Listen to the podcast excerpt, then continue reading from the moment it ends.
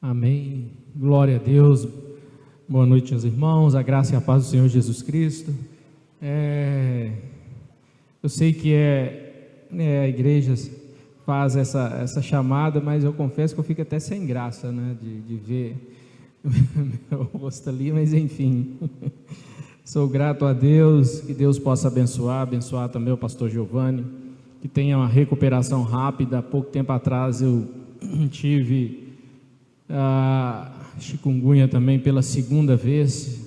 É, me informaram de forma errada que você só tem uma vez e você cria imunidade. Então, quem me deu essa informação não foi bem assim comigo, não. Eu tive pela segunda vez e eu não sei se é, se é por isso, até hoje comentei com o Pablo, que eu não sei se é isso ou a razão é outra, mas até hoje eu ainda sinto muito incômodo ainda na, nas articulações, nas juntas.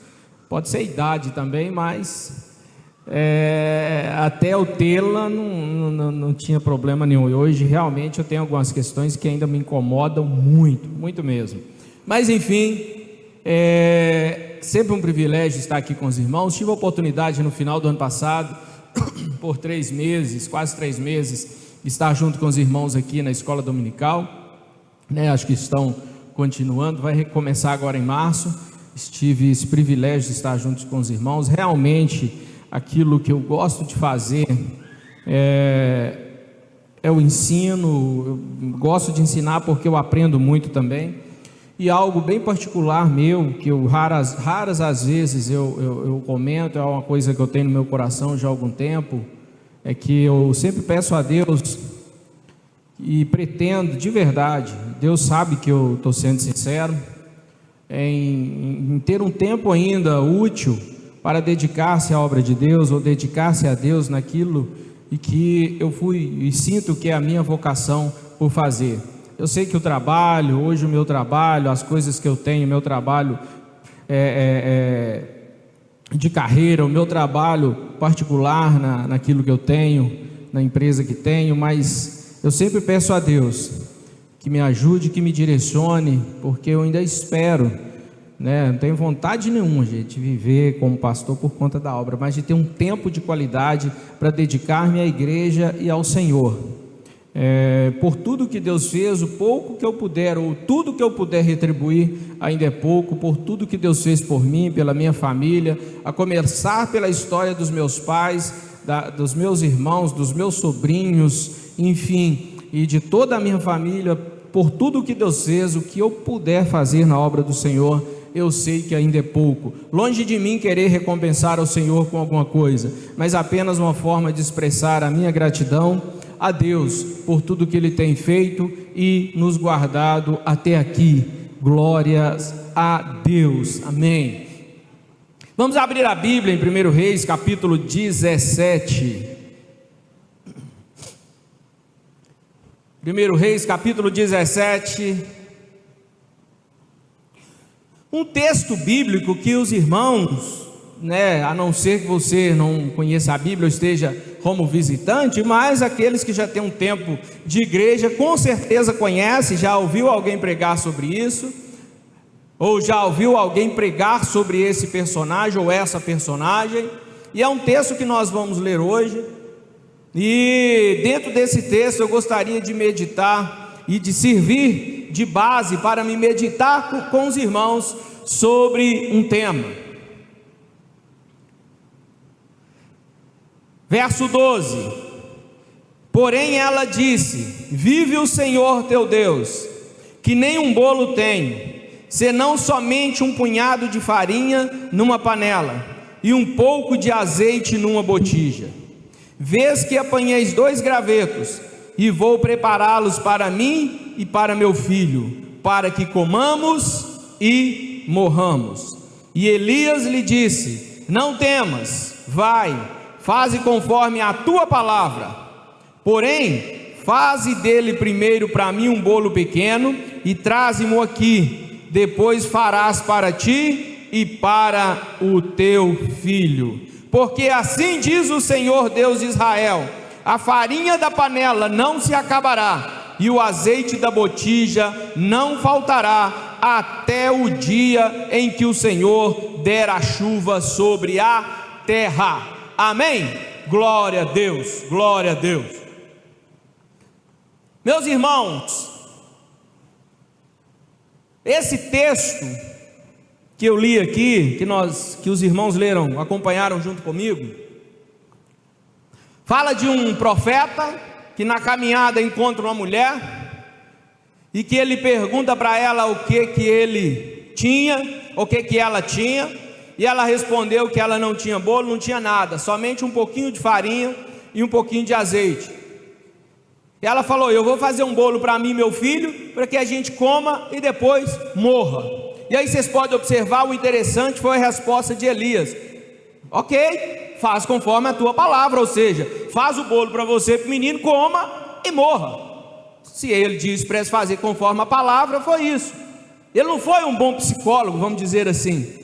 Mas ele disse: Olha, antes de fazer isso, faz para mim. Antes de você fazer e morrer, antes de você morrer, faz um bolo para mim.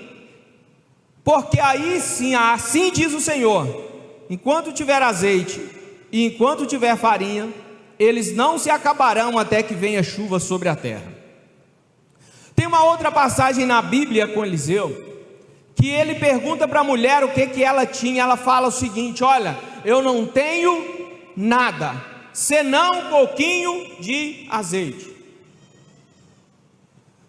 Que, que é o que eu quero meditar com os irmãos nessa noite?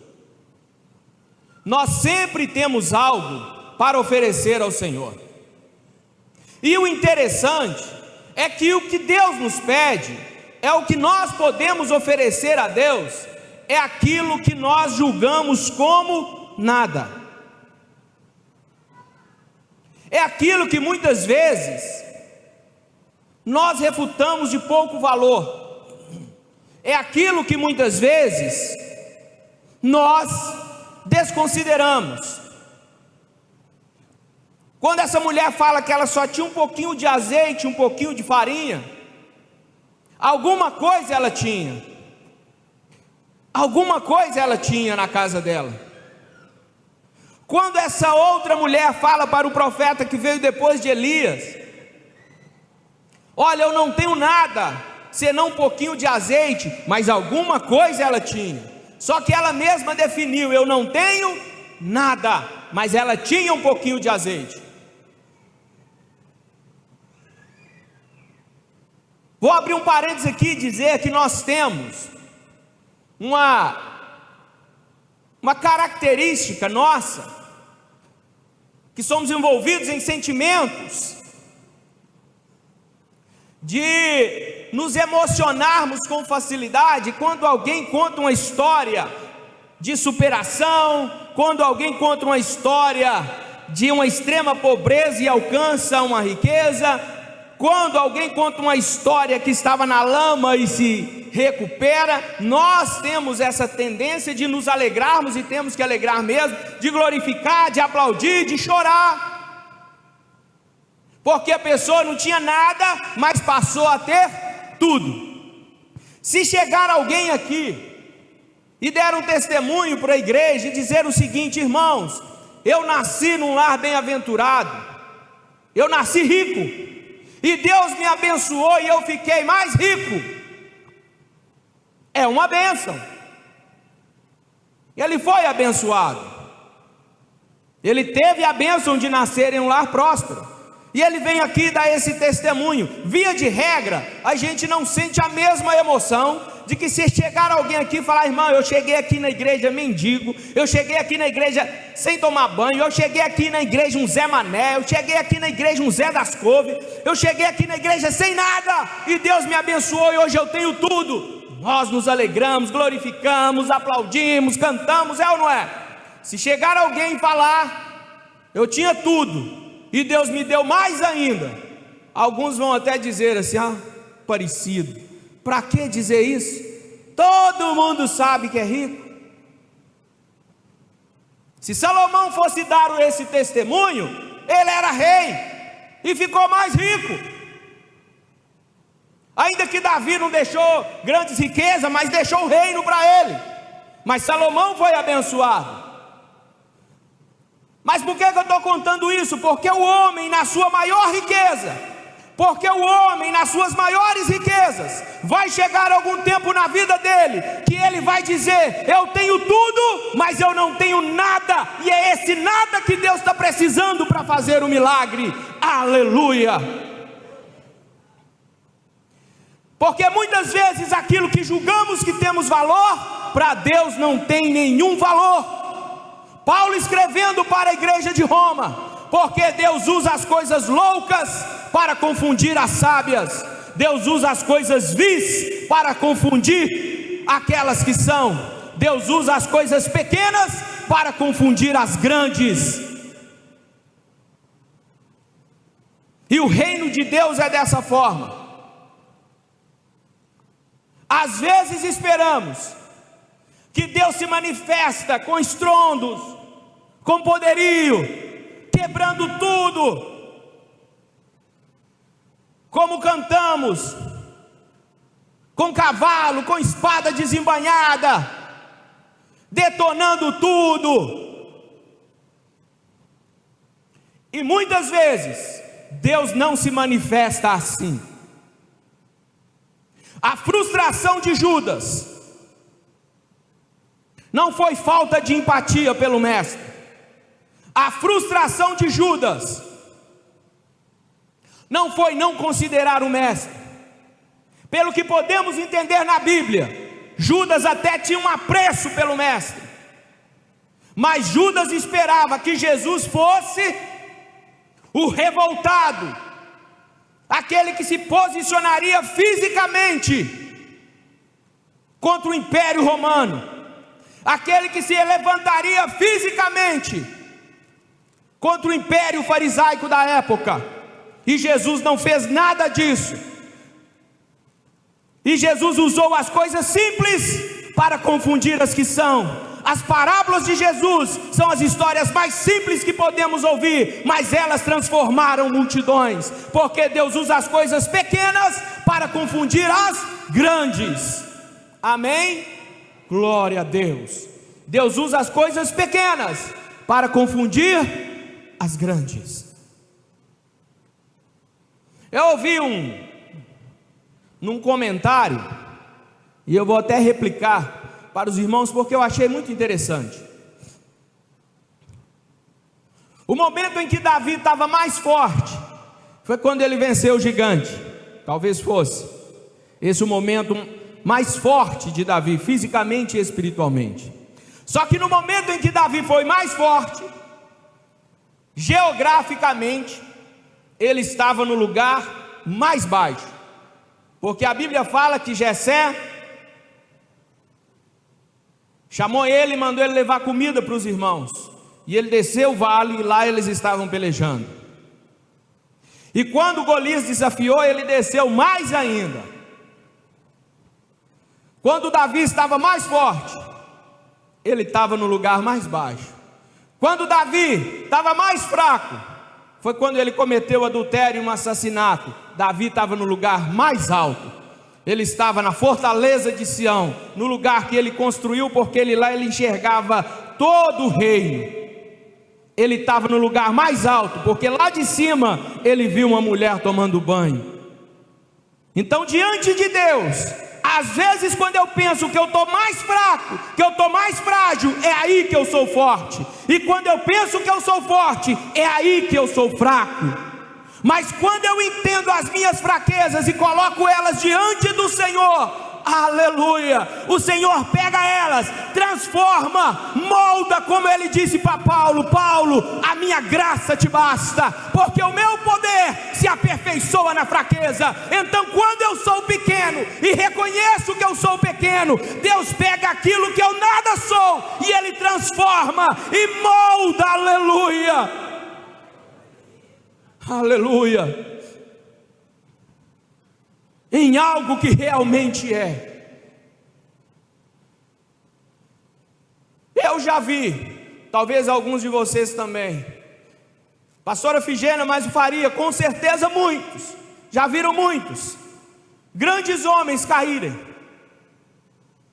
grandes homens caírem, grandes homens que Deus levantou, e que por algum momento perdeu a comunhão, ou se achou que era o melhor de todos e caíram. E caíram. Porque Deus pede para nós, não é aquilo de nossa maior, talvez não é aquilo que nós julgamos a nossa maior virtude, mas talvez é aquilo que a gente julga o nosso maior defeito. É importante você entender quais são suas virtudes, quais são seus defeitos. É importante a gente entender onde é que somos fracos e onde é que somos fortes. É importante nós entendermos o que nós temos e o que nós não temos. É importante você entender os seus limites, porque quando você entende isso, aleluia, quando você entende quem você é, e muitas vezes reconhecemos que não somos nada, aí não vivo mais eu, mas Cristo vive em mim, e se Ele vive em mim, então, assim como Paulo, nós podemos dizer: Eu posso todas as coisas naquele que me fortalece, aleluia. Paulo disse mesmo: não poderia nada mas ele poderia tudo naquele que o fortalecia. Então, essa mulher que chega para Elias e fala: Eu só tenho um pouquinho de azeite e um pouquinho de farinha, e o profeta fala para ela: É suficiente, faz um bolo para mim, faz isso para mim. Depois que você fizer isso, até que venha chuva sobre a terra, não vai faltar azeite e nem vai faltar farinha. Para a mulher que tinha só um pouquinho de azeite, alguns dizem que esse azeite era pouquinho, mas era valioso. Enquanto teve vaso, teve azeite. Enquanto teve vaso, teve azeite. E eu quero chamar a atenção dos irmãos aqui nessa noite, porque alguma coisa para o Senhor você tem para oferecer, alguma coisa você tem para dar, e nós cometemos um equívoco. Tem um corinho das antigas que diz assim: Eu vim buscar uma benção, Jesus tem benção para dar. Eu vim buscar uma benção, e Jesus tem bênção para dar, é verdade. Mas o nosso culto, a finalidade não pode ser essa. Isso é acessório. O principal é buscar primeiro o reino de Deus e a sua justiça, e as demais coisas serão acrescentadas. Se eu busco primeiro o reino de Deus, as outras coisas vêm. As outras coisas vêm. Então, alguma coisa você tem para oferecer ao Senhor. E tem alguma coisa que Deus não quer que seja a sua oferta. E às vezes aquilo que você menos imagina é o que Deus está te pedindo aqui nessa noite. Um dia, Deus falou assim com Gideão, que estava malhando trigo no lagar, que estava se escondendo, que estava trabalhando, escondido dos midianitas. Estava dentro de um buraco, onde era lugar de pisar uvas. E ele estava malhando trigo para que os inimigos não vissem. E Deus vai lá e chama ele. E fala para ele. E Deus fala para ele uma palavra: Vai nessa tua força, varão valoroso. E Gideão responde o seguinte: Senhor, por que eu? o meu milheiro, ou seja, a minha plantação, as minhas posses, é a menor de Manassés. Ou seja, eu sou o menor dos meus irmãos, eu sou o menor da tribo. Por que eu? E Deus responde para ele: Vai nessa tua força, varão valoroso. Que força que Gideão tinha? Qual era a força que ele tinha naquele momento? Nenhuma.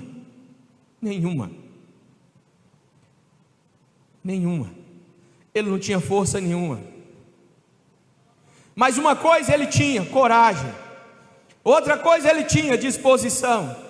Para Deus fazer uma obra na nossa vida, para Deus transformar a sua vida hoje, você não precisa desprender muitas vezes força, você precisa ter coragem, e você precisa ter disposição, aleluia. Você precisa ter um pouquinho de farinha, você precisa ter um pouquinho de azeite, você precisa ter disposição para pelejar com 300 homens.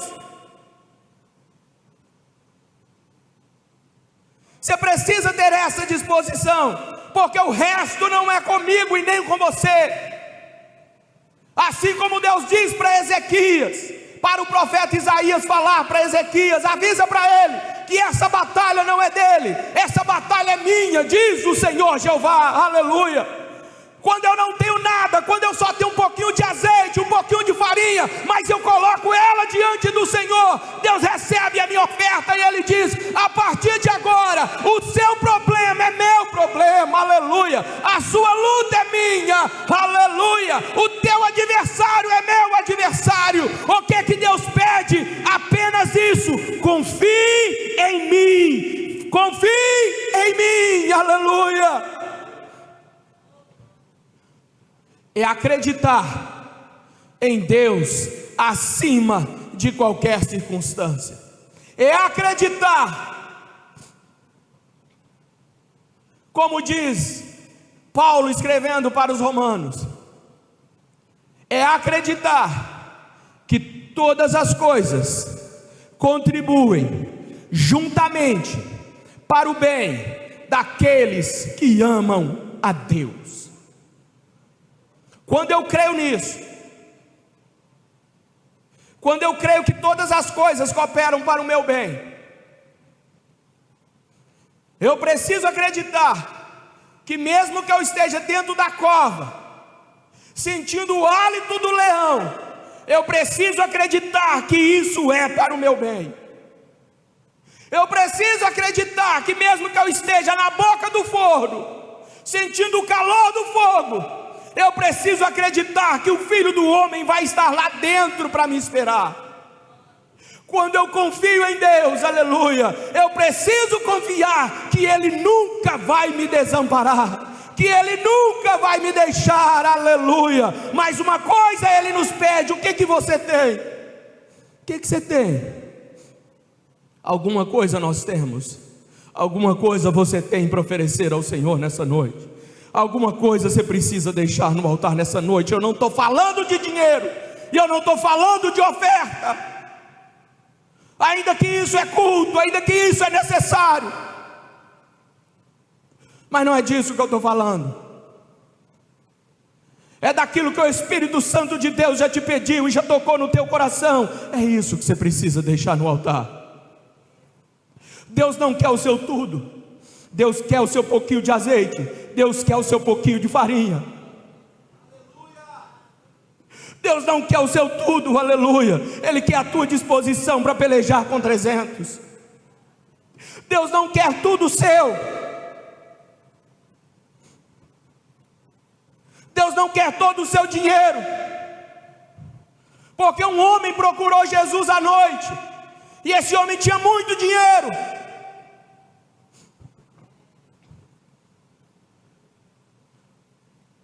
Jesus não pediu dinheiro para ele.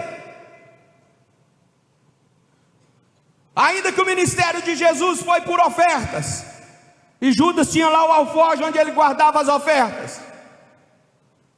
Quando esse homem rico procurou Jesus, ele falou o seguinte: vai, vende tudo que você tem, divide com os pobres, depois você volta para conversar comigo.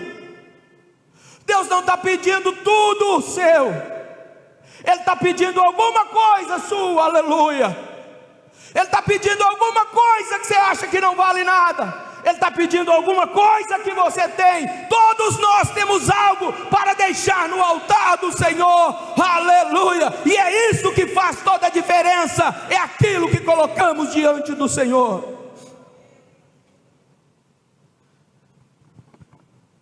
Outra coisa,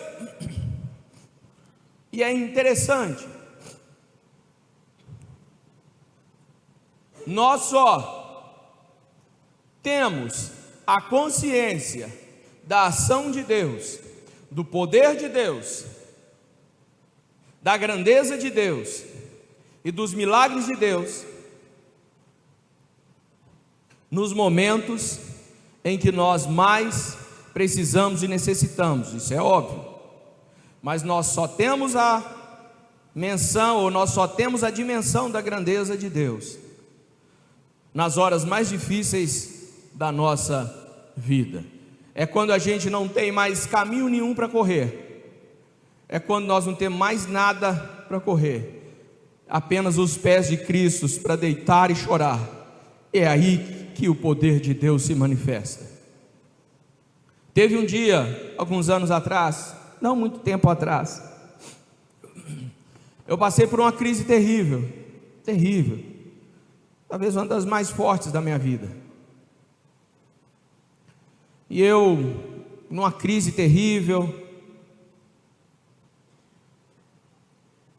eu falei com Marcilene, Marcilene, vamos aqui, qualquer igreja que eu for, talvez muitos pastores me conhecem, é, talvez eu vou receber alguma palavra por me conhecer, não sei. Sabe quando você não, não tem lugar para ir? E aquela coisa ruim, Falei, vamos, vamos, vamos pegar o carro e vamos para BH e vamos chegar em alguma igreja. E nós fomos, saí daqui. Fui para BH e fui numa igreja que eu gostava muito de Igreja Batista Getsemane. Um dia antes, eu falei com Deus, Deus, eu preciso da sua resposta urgente. Eu preciso de algo urgente do Senhor para mim. Senhor, eu sei que eu não sou nada, eu sei que eu não sou merecedor. Eu sei que, assim como disse Isaías, eu sou um caco no meio de outros cacos. Mas o Senhor ainda é o meu Deus e eu confio no Senhor. Por favor, me manda seu socorro. Eu preciso, e eu usei essa expressão, eu preciso de uma resposta urgente.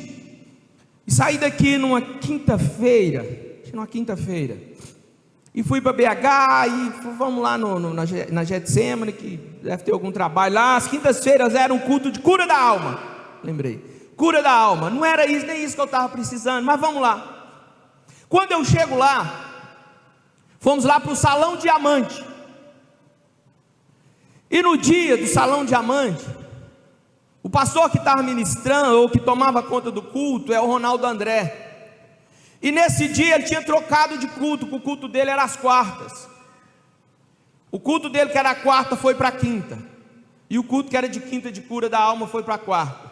E quando eu chego lá e vi a faixa escrita, eles estavam terminando um culto, um evento. E o nome do evento era Milagre Urgente. Deus me tirou daqui, me levou para lá porque eu falei com ele que eu precisava de algo urgente. E naquele dia eu recebi uma palavra, não uma palavra de conforto, mas uma palavra dura, mas é quando ela vem do Senhor, ela consola e ela conforta o nosso coração. Aleluia. O que eu posso dizer para os irmãos? Que quando a gente reconhece que não é nada e coloca diante dele, aleluia, Deus faz tudo por nós, Ele faz tudo em nossa vida mas a gente precisa reconhecer quem a gente é. A gente precisa reconhecer que nada somos.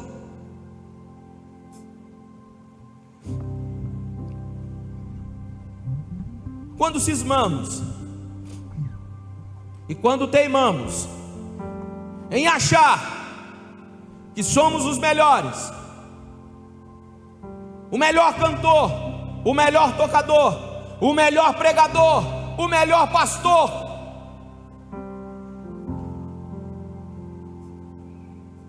É lícito e é justo e é louvável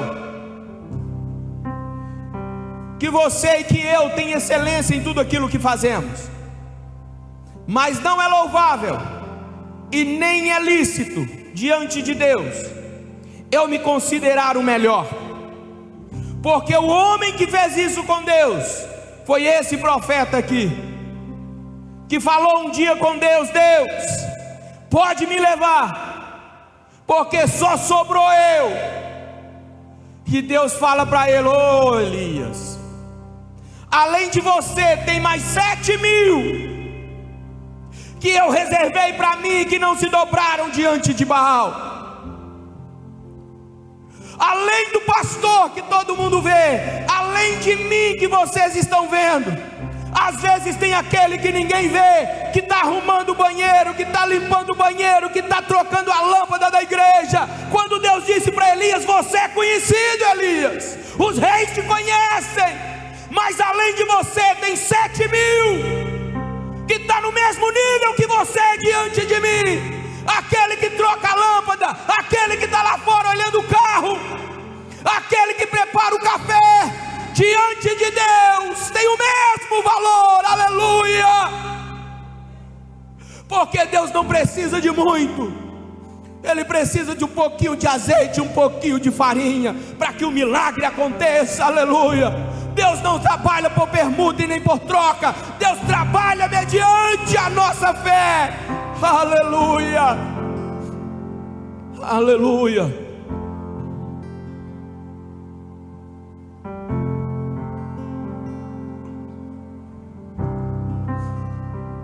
Eu reservei para mim sete mil pequenos. O dia em que Deus fala com Samuel, Samuel, vai lá na caixa de Zessé, porque eu reservei. Ou eu tenho lá um escolhido que vai ser o substituto de Saul. Unge ele até Samuel, que era experiente, se, engana, se enganou, porque passou todos os filhos de Jessé e não era nenhum deles. E aí Samuel pergunta: Tem mais alguém, Jessé? Tem mais um, o menor de todos. E por que, que ele não está aqui? Porque ele está cuidando das ovelhas. Então chama ele. E Deus fala com ele: É esse chama ele. E Samuel dá uma ordem para Jessé: ninguém vai sentar na mesa enquanto o menor não chegar. Quando Deus quer nos honrar, irmão, ninguém toma seu lugar. Quando Deus quer te honrar, ninguém senta na mesa sem você. Quando Deus quer te honrar, aleluia, Ele tira reis ele move o céu e move a terra. Quando Deus se levanta em favor de um filho, aleluia, não tem céu e terra que parem diante dele, aleluia. Quando Deus resolve mover o céu e a terra em prol de um filho, aleluia. Há muitos anos atrás, eu vi uma entrevista, não que sirva de referência, mas eu vi uma entrevista no canal Livre do ministro do Supremo Tribunal Federal Gilmar Mendes, isso deve ter uns 10, 15 anos atrás. E ele estava justificando, porque uma legislação penal foi alterada. E na justificativa dele, ele deu a justificativa de um homem criminoso, mas que passou muitos anos na cadeia. E quando esse homem já preso, quando saiu a sentença dele, ele era um obreiro numa igreja de bom testemunho, foi para a cadeia, cumpriu parte da pena, e na cadeia continuou dando bom testemunho. Uma das referências foi ele, e ele disse o seguinte: é as pessoas, é possível ter recuperação das pessoas. Quando se muda uma lei, tem algo que a gente coloca como mensagem de lei, a justificativa para mudá-la. E essa referência desse homem, um cristão, entrou nessa mensagem de lei.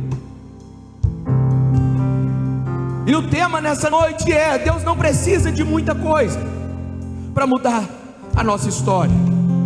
Deus não precisa de coisas grandiosas para mudar a sua história. Às vezes tem uma coisa pequena na sua mão e é tudo que Deus precisa. Às vezes tem algo pequeno que você julga pequeno e é tudo que Deus precisa. A igreja mais rica do Apocalipse, das sete igrejas, que era a igreja de Laodiceia, se você pegar a Bíblia e ler sobre a igreja de Laodiceia, era a melhor igreja para congregar, Paulo, porque a Bíblia fala que ela era rica, que ela não tinha problemas e que ela não tinha falta de nada. Quem não quer ser pastor dessa igreja? A Bíblia fala, ela era rica, não tinha problemas e não tinha falta de nada. Era uma igreja boa para se congregar, só tinha um problema: Jesus não estava dentro dela. Porque ele escreve assim: Eis que estou à porta e bato, significa que ele estava lá fora. Às vezes aquilo que parece ser o melhor, não é o melhor.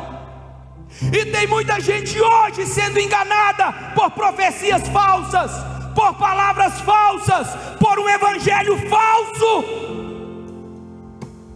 por uma facilidade, sendo que não é isso que é o evangelho.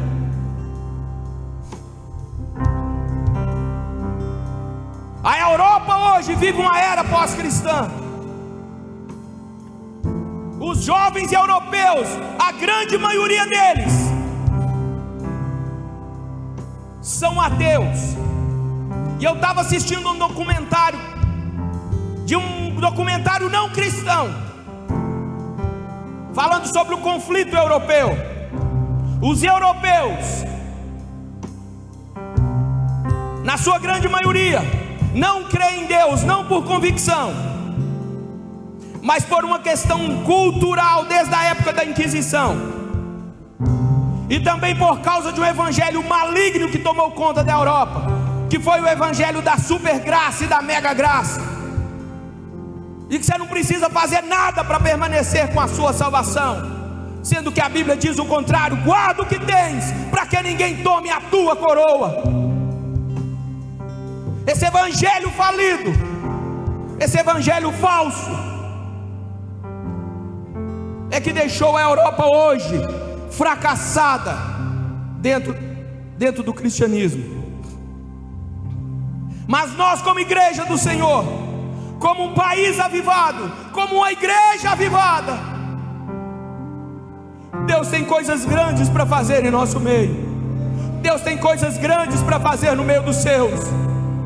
Porque o poder de Deus se manifesta, aleluia, onde há entrega onde há reconhecimento daquilo que nada somos, onde há um reconhecimento da nossa pequenez, onde há um reconhecimento de que não somos nada, mas Ele é tudo em nossas vidas, aleluia. Davi não sendo nada, sendo um criador, de, um cuidador de ovelhas, um renegado dos seus pais e dos seus irmãos, foi aquele que foi o maior rei de Israel em conquista, foi aquele que Deus levantou, aleluia, porque Deus usa as coisas pequenas para confundir as grandes. Deus usa as coisas vis. O que é uma coisa vil? Um copo descartável, um copo d'água. Deus usa isso. Todo mundo sofrendo com dengue e com chikungunya. O que mais mata no mundo, irmão, não é hipopótamo. Na África, muita gente morre por causa daquele bicho. Na Indonésia, muita gente morre por causa do comodo. Mas o que mais mata no mundo, você mata ele com um dedo, é um mosquito. Desde o princípio, desde o princípio, Deus sempre deixou para nós vermos que as nossas maiores quedas são com coisas pequenas. Os nossos maiores, as nossas maiores quedas começam com coisas pequenas. Por isso que Paulo escrevendo aos Hebreus, deixe de lado o pecado e o embaraço. Embaraço não é pecado. Embaraço não é pecado, mas pode virar pecado. Se as coisas pequenas é que nos fazem fracassar, essas o nada ou aquilo que você tem ou aquilo que é pequeno para você é o que Deus está te pedindo. É o que Deus está te pedindo. Aleluia, aleluia, aleluia. E às vezes você está aqui achando que já deu, que já acabou, que o que você tem não é nada, que seu tempo já passou, que Deus não tem mais propósito com você. Aleluia, Deus ainda precisa de você. E Deus tem algo, e você tem algo que Deus precisa. Aleluia. E você tem algo que Deus quer receber aqui nessa noite. E você tem algo na sua mão que Deus quer receber. Que você tem? Aleluia. Gideão não tinha nada e Deus falou com ele: Você tem força. Davi não tinha nada, mas Deus falou com Samuel: É ele. Ele tem coragem para enfrentar o leão, ele tem coragem para enfrentar o urso, eu quero é ele. Teve 37 malucos de Davi que não tinha nada a perder. Mas o cara só tinha um campo de lentilha. Ele enfrentou um exército e falou: Eu posso não ter nada, mas o meu campo de lentilhas eu defendo. Ele lutou até a espada ficar pregada na mão. O que que você tem? O que que Deus te deu? Lute, defenda em nome do Senhor Jesus Cristo não perca sua casa, não perca sua família, não perca seus filhos, não perca sua fé. Levanta, anima, anda, caminhe. Aleluia.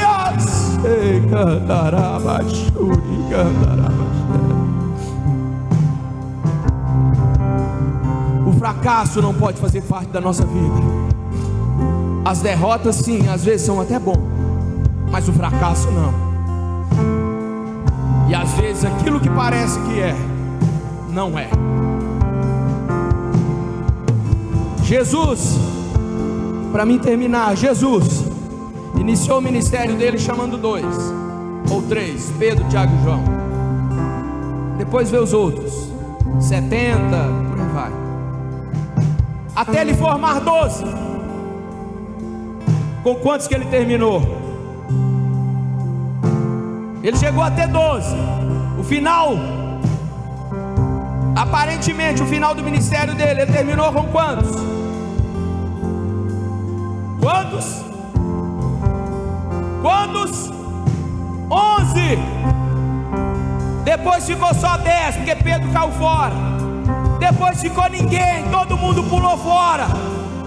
Ele começou com 12, terminou com três mulheres aos pés da cruz e João só esses.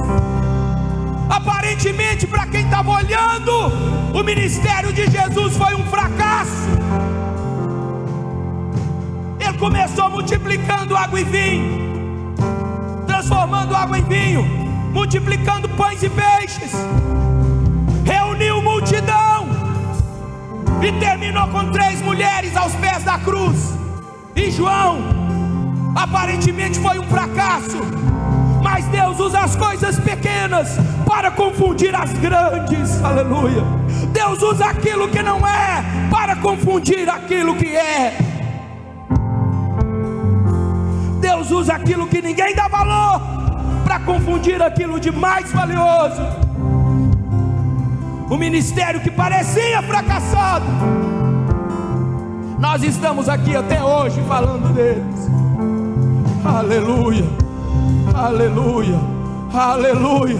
Nem tudo que parece é, a tua história ainda não terminou. Pode parecer um fracasso, mas Deus se levantará, aleluia, a seu favor. A história de Jó parecia um fracasso absurdo. Ainda tem solução ainda tem jeito. Depende daquilo que eu coloco no altar.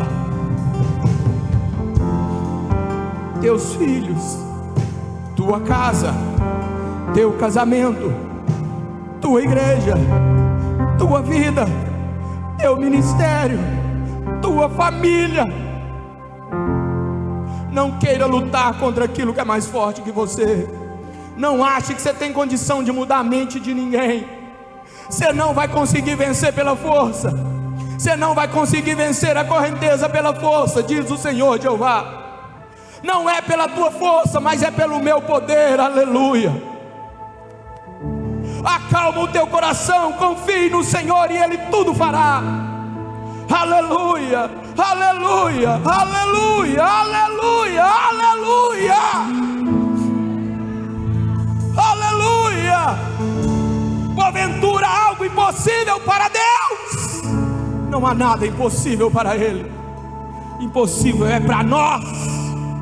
Para Ele nada é impossível. Ainda que a gente está lá na lona, ainda que a gente vai lá embaixo, ainda que a gente desça lá no vale. Deus sempre vai mandar alguém para estender a mão e para nos, nos puxar. Se não tiver ninguém, Ele mesmo vai. Aleluia, aleluia, aleluia. Se não tiver um bom restaurante para você comer, Ele vai pegar um corvo e vai falar assim: leva comida para ele.